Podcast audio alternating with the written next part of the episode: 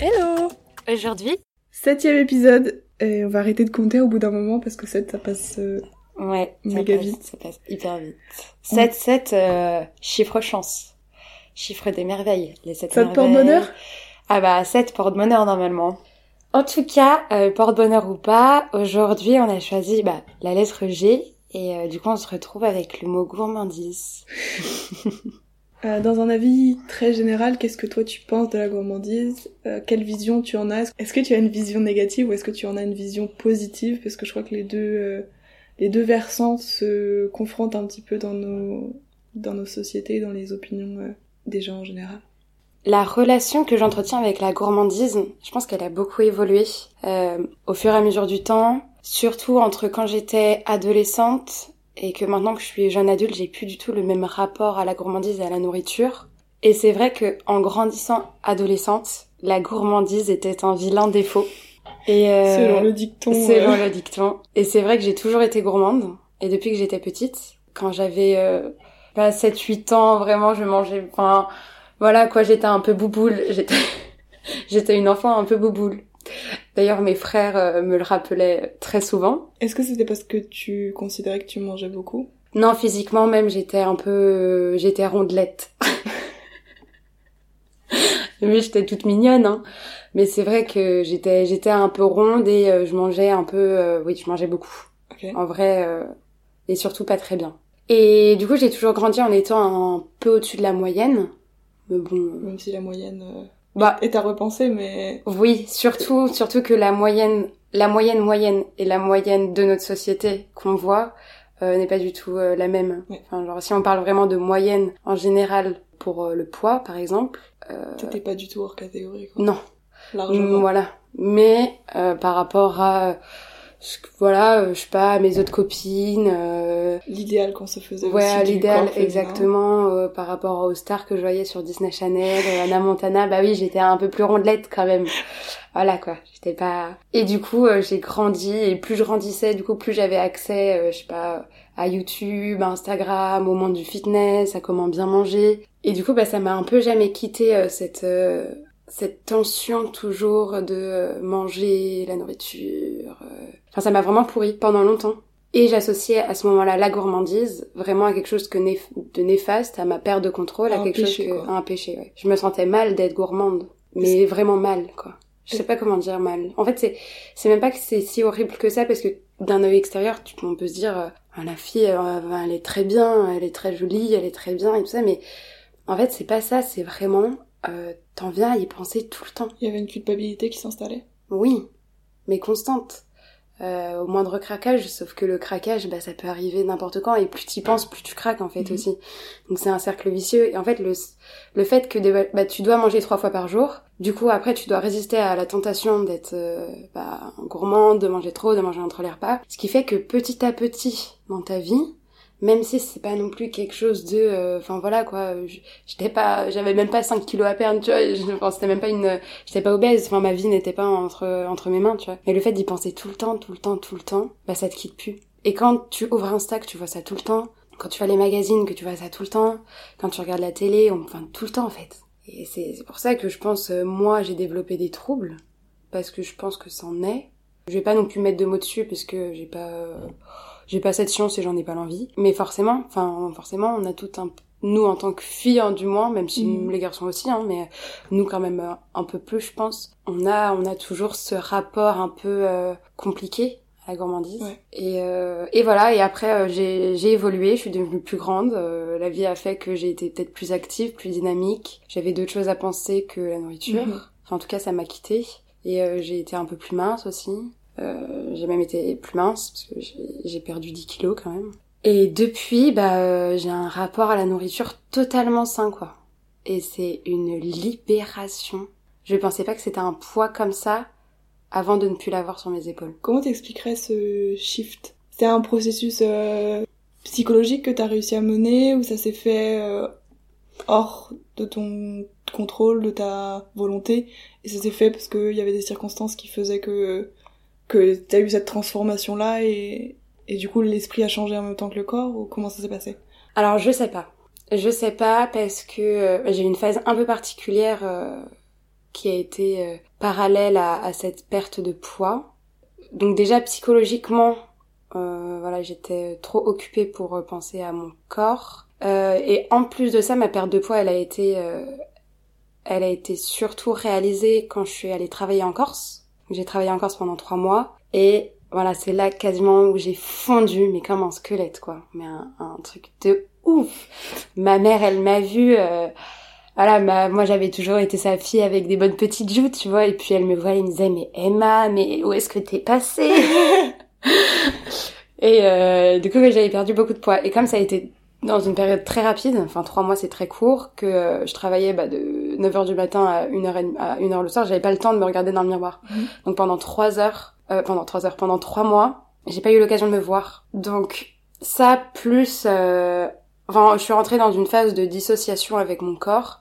C'est-à-dire quand je suis sortie de ces trois mois que je suis rentrée à Paris et que je pouvais me voir dans une glace, euh, bah, c'était plus vraiment mon corps. Donc en fait, ce, cette transition psychologique, il y en a eu une, puisqu'on est passé du tout au rien. Mhm.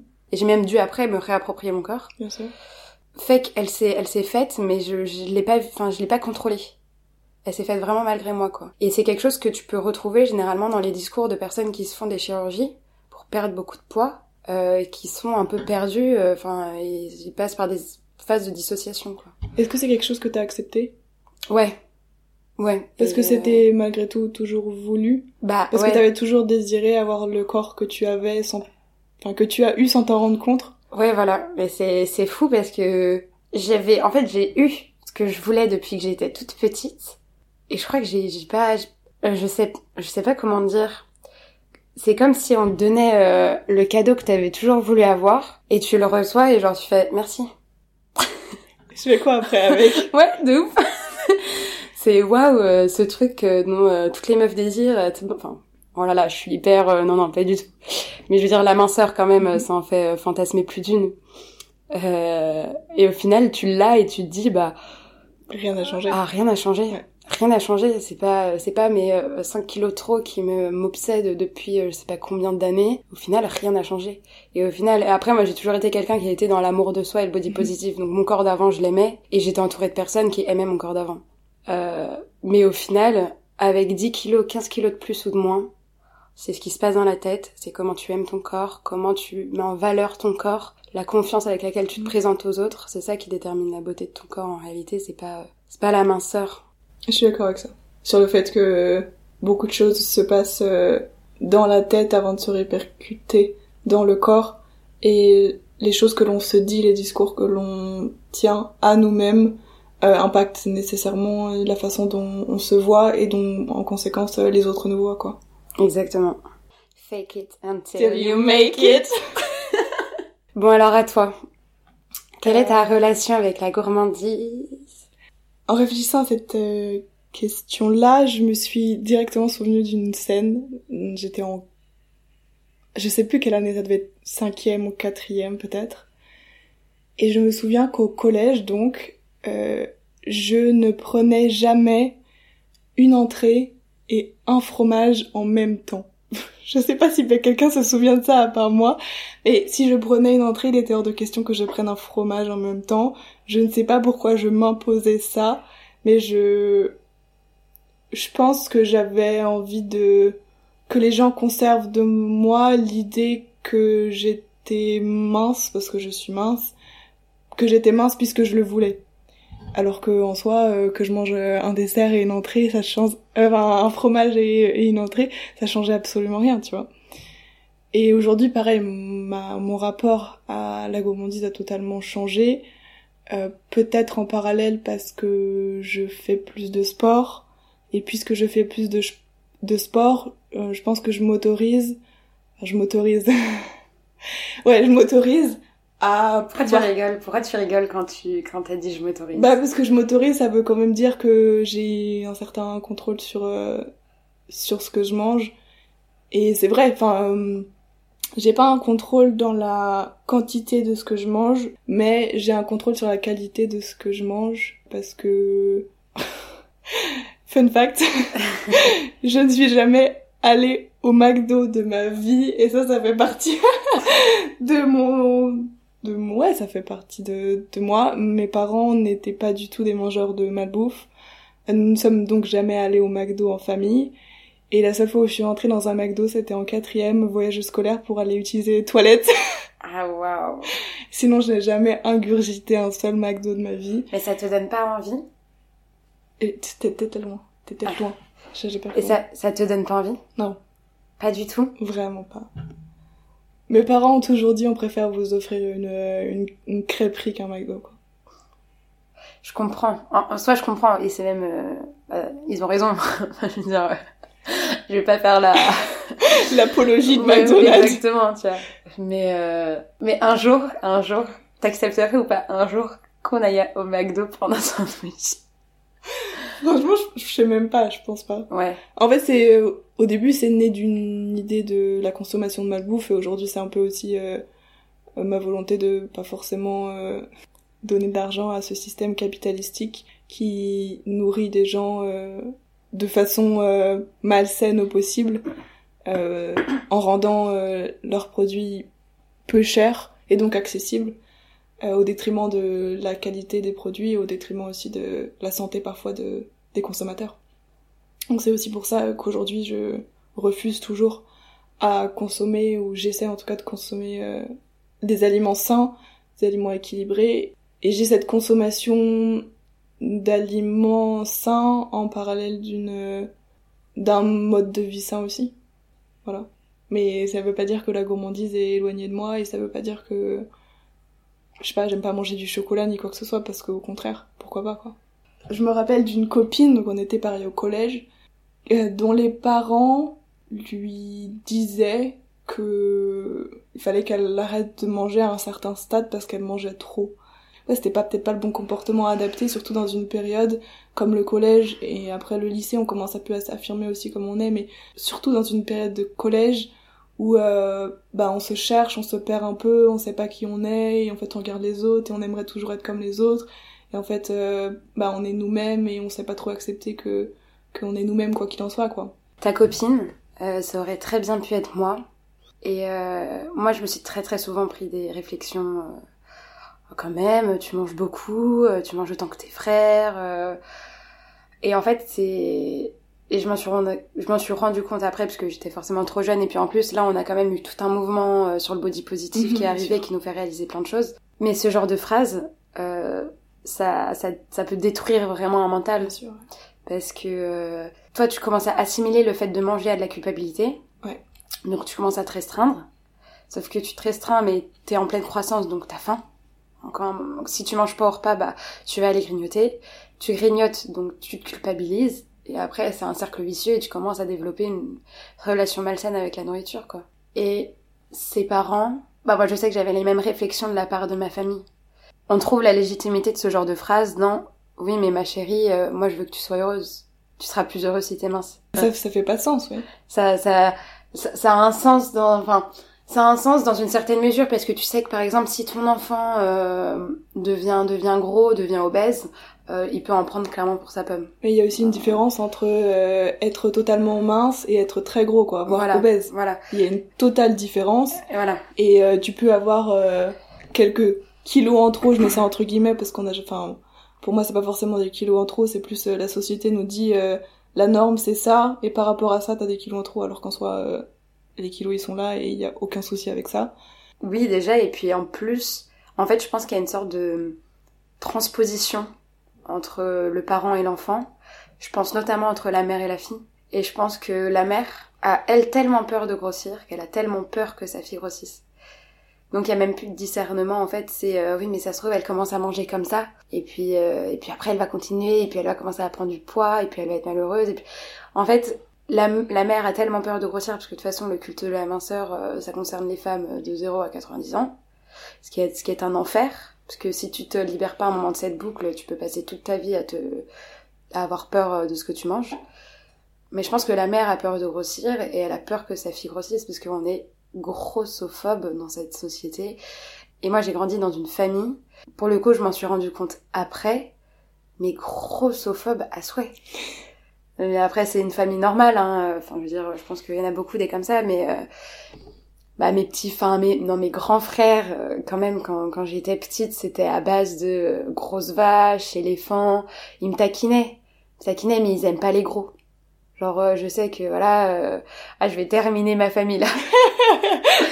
Non mais ça me dérange pas de dire ça parce que je les accuse pas parce que il y a beaucoup de familles comme ça et je pense qu'en France notamment il y a énormément de gens comme ça. J'ai deux frères sportifs et c'est vrai que du coup et puis euh, j'ai une mère qui euh, voilà qui euh, a pas la langue dans sa poche. Puis j'avais des copines, j'avais des copines au lycée qui étaient très fitness, mais en plus elles s'encourageaient entre elles, obnubilées par le sport, par aller à la salle, alors qu'on avait qu'on avait 17-18 ans. aller à la salle tous les jours, peser ce que ce qu'elle mangeait, regarder ce qu'elle mangeait, ne pas mettre de sauce, ne pas mettre trop de sel, ne pas mettre de sucre, quasiment manger tout cru. Et en fait, elles s'encourageaient entre elles parce qu'elles se sentaient hyper... En fait, t'es tellement aussi libérée de toute cette culpabilité que limite, tu, euh, tu te sens propre, tu vois. Tu te sens saine. Et elles s'encourageaient entre elles. Et devant, c'était l'enfer parce qu'il y en avait toujours une qui était plus mince que les autres. Enfin, elles se regardaient toujours en mode je fais pas assez bien, je fais pas assez bien, faut que je retourne à la salle. Elles y allaient une fois par jour. À 17 piges.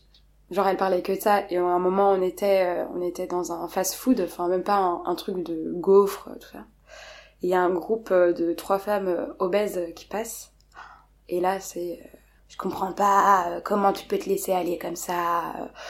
Faut vraiment, c'est moche, c'est pas beau.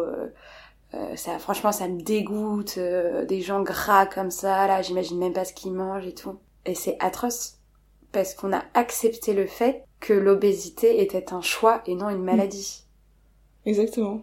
Et genre, ça vraiment, tu discutes avec des gens, mais faut se battre bête et oncle pour leur faire comprendre que les gens ne choisissent pas d'être gros. Euh, personne ne choisit d'être obèse, personne ne choisit d'avoir des problèmes euh, vasculaires, des problèmes cardiaques, euh, personne ne choisit d'être moche, parce que même si t'es pas forcément moche, le fait d'être obèse est quand même assimilé à l'inverse des, critères de beauté. Mhm. je veux dire, je pense qu'il y a beaucoup de gens qui voudraient avoir le corps que ces filles avaient, mes copines avaient on, est vraiment dans un, cercle sociétal dont on peut considérer qu'on s'en sort encore aujourd'hui. Mais euh, en tout cas, vis-à-vis de la grossophobie, je pense que c'est un sujet dont on ne parle pas assez. Et j'ai vu un reportage d'ailleurs sur Arte qui été très bien fait sur la grossophobie. Et c'était une, femme donc euh, qui se revendique euh, grosse. Voilà, elle dit aussi qu'il faut commencer à se réapproprier le terme parce qu'il est tellement, il est tellement connoté négativement. Mais bon, outre, et en fait, aujourd'hui en France, on a 8,5 millions de personnes qui sont en situation d'obésité. Même pas surpoids, on parle vraiment d'obésité. C'est quand même une personne sur dix, même un peu plus. C'est un peu plus d'une personne sur dix. Et elle nous disait cette remarque, mais est-ce que vous, vous avez l'impression, quand vous allez dans la rue, quand vous allez euh, faire les courses, est-ce que vous avez vraiment l'impression qu'autour de vous, une personne sur dix est obèse? Mm-hmm. Et je me suis fait la réflexion et je me dis, bah non, pas du tout. C'est vrai ça. Une personne sur dix est obèse. Et on parle même pas des personnes en surpoids, parce que surpoids plus obésité, c'est la moitié de la population française. Et elle a dit, mais en fait, si vous les voyez pas, c'est parce que les gens se cachent. Et ça m'a, ouais, et ça m'a totalement bouleversée.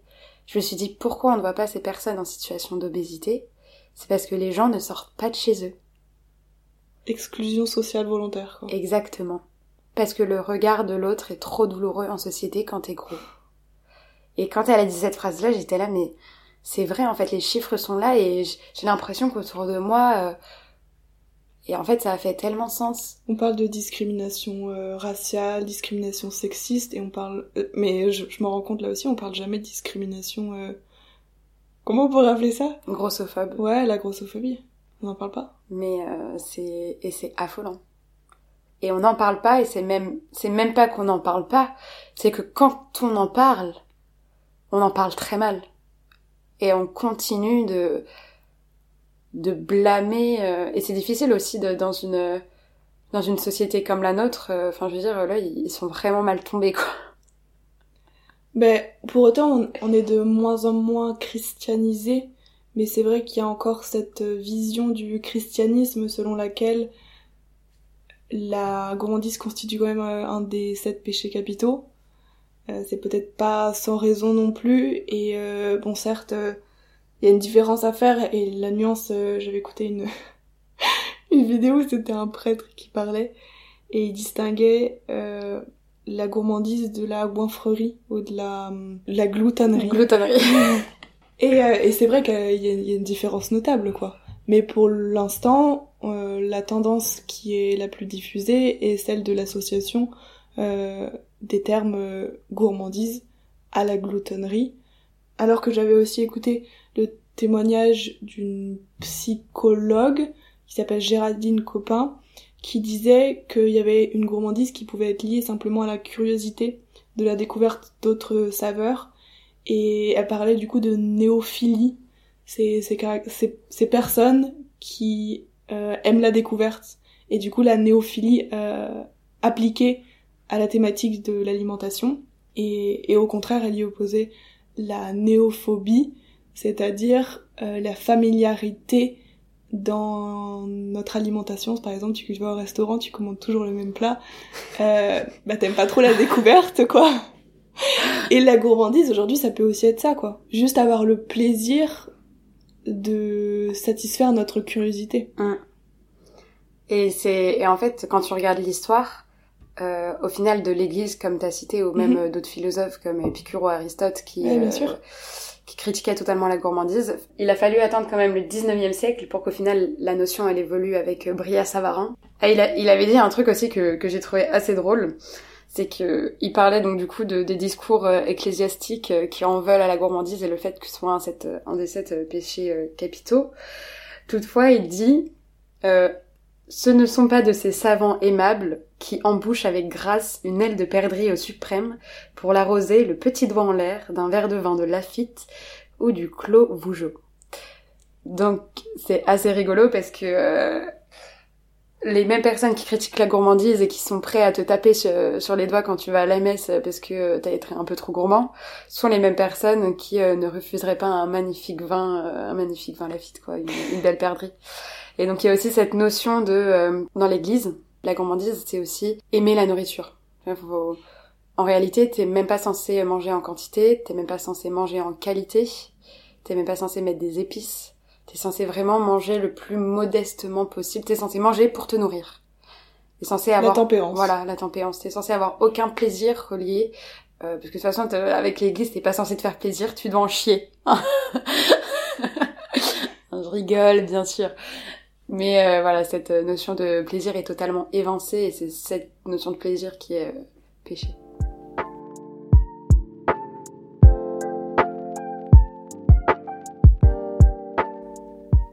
Aujourd'hui, alors que les Français sont un peu euh, sur la voie de la déchristianisation, qu'est-ce que tu penses, toi, de l'héritage que l'on a de cette vision euh, chrétienne selon laquelle euh, la gourmandise serait associée à la gloutonnerie? Et même au-delà de ça, est-ce que tu penses que les critères de beauté que l'on a aujourd'hui sont l'héritage peut-être d'une certaine vision qui a toujours été là, parce que les critères de beauté, on a toujours eu, même s'ils ont été changeants.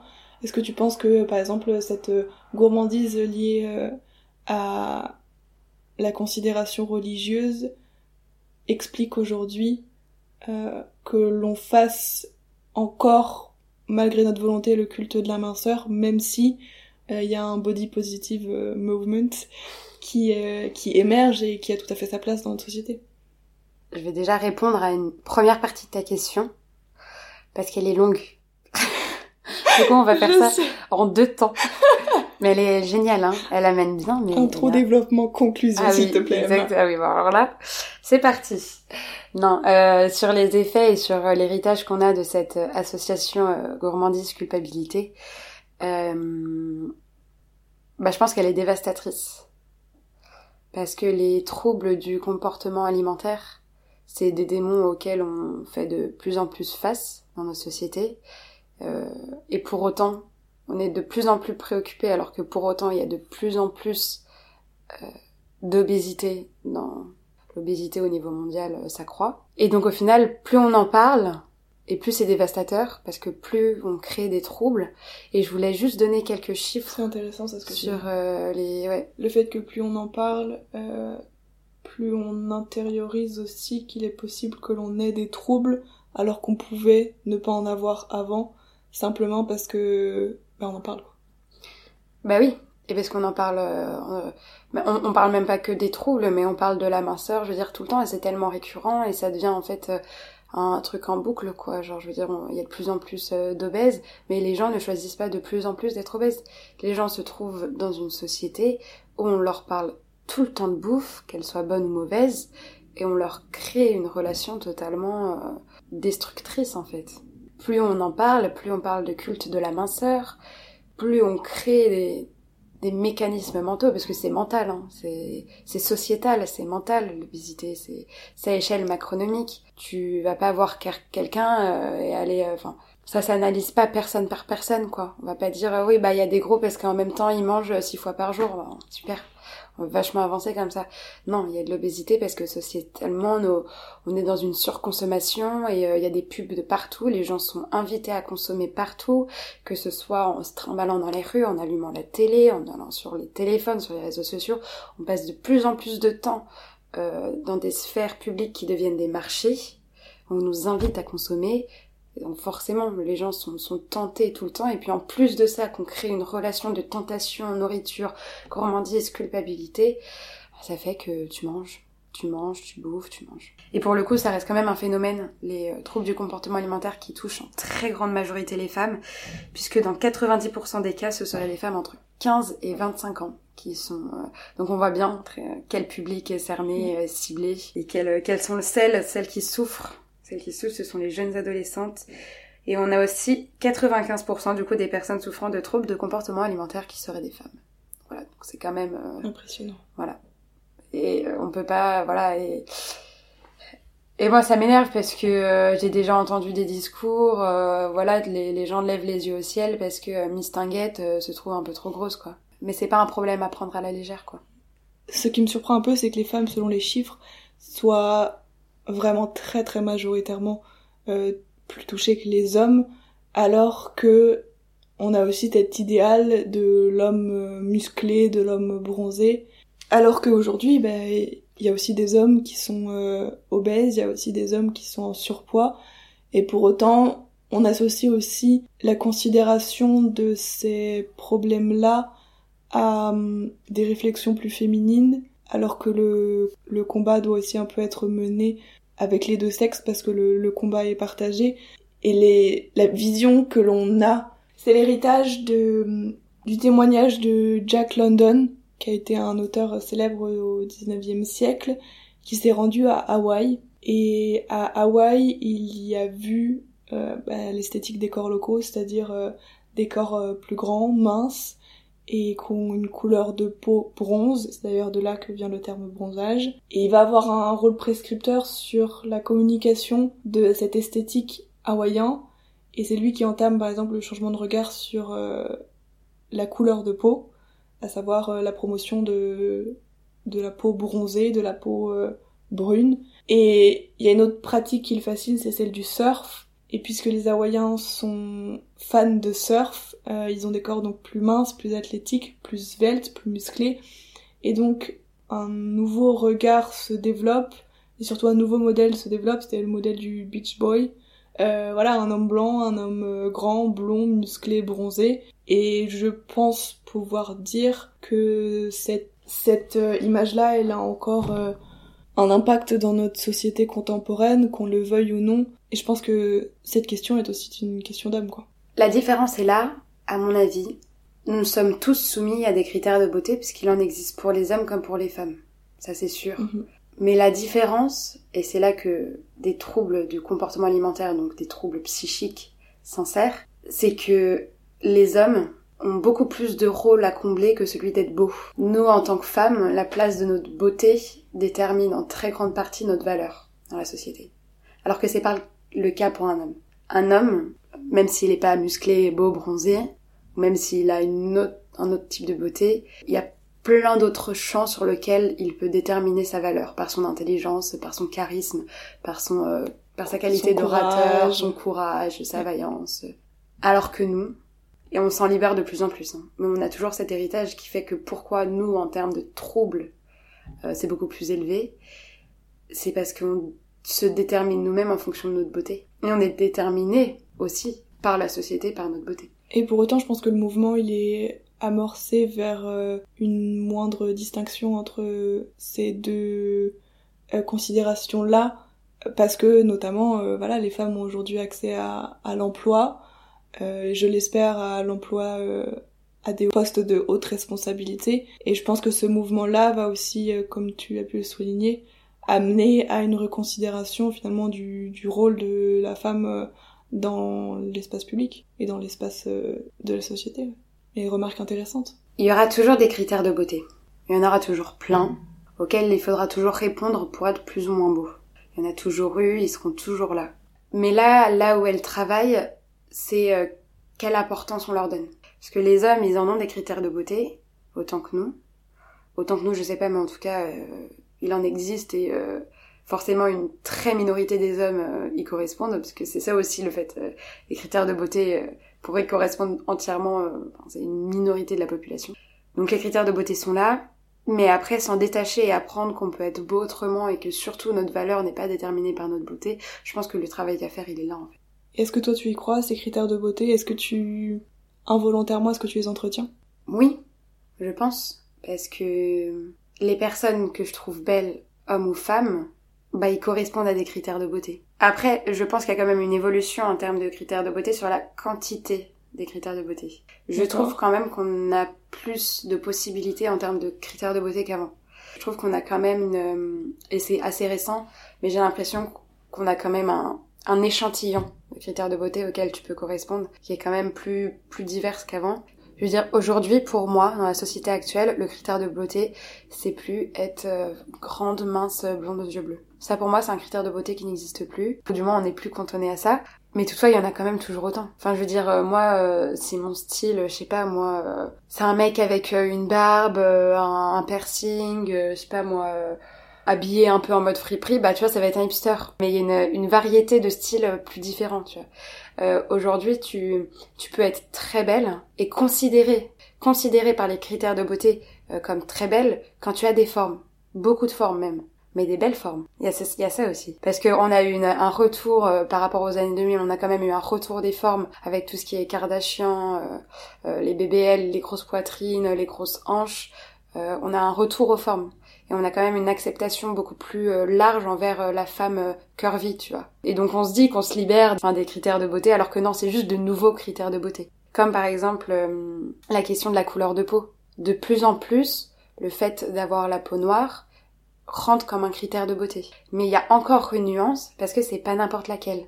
Et c'est là où justement il y a beaucoup de femmes noires qui se battent pour ça, c'est que aujourd'hui il y a un enjeu autour de la, la colorimétrie. Tu vois beaucoup plus d'actrices, pas forcément euh, en France, mais si tu regardes plutôt aux États-Unis où il y a quand même une énorme population afro- afro-américaine, quand tu regardes dans les films, très peu d'actrices vont être choisies si elles ont la peau noire, noire. Je parle pas de euh, euh, noir-blanc, quoi, métisse. Et il y a même des actrices qui se font remplacer par des, des actrices afro-américaines qui ont la peau moins noire. Donc en fait, on a plus de critères de beauté, on accepte plus de choses belles, Ils sont toujours autant arbitraires. hein. mais toujours autant arbitraires, parce que ce sont des critères de beauté. Ce sont des critères auxquels on répond, auxquels il y a un goût.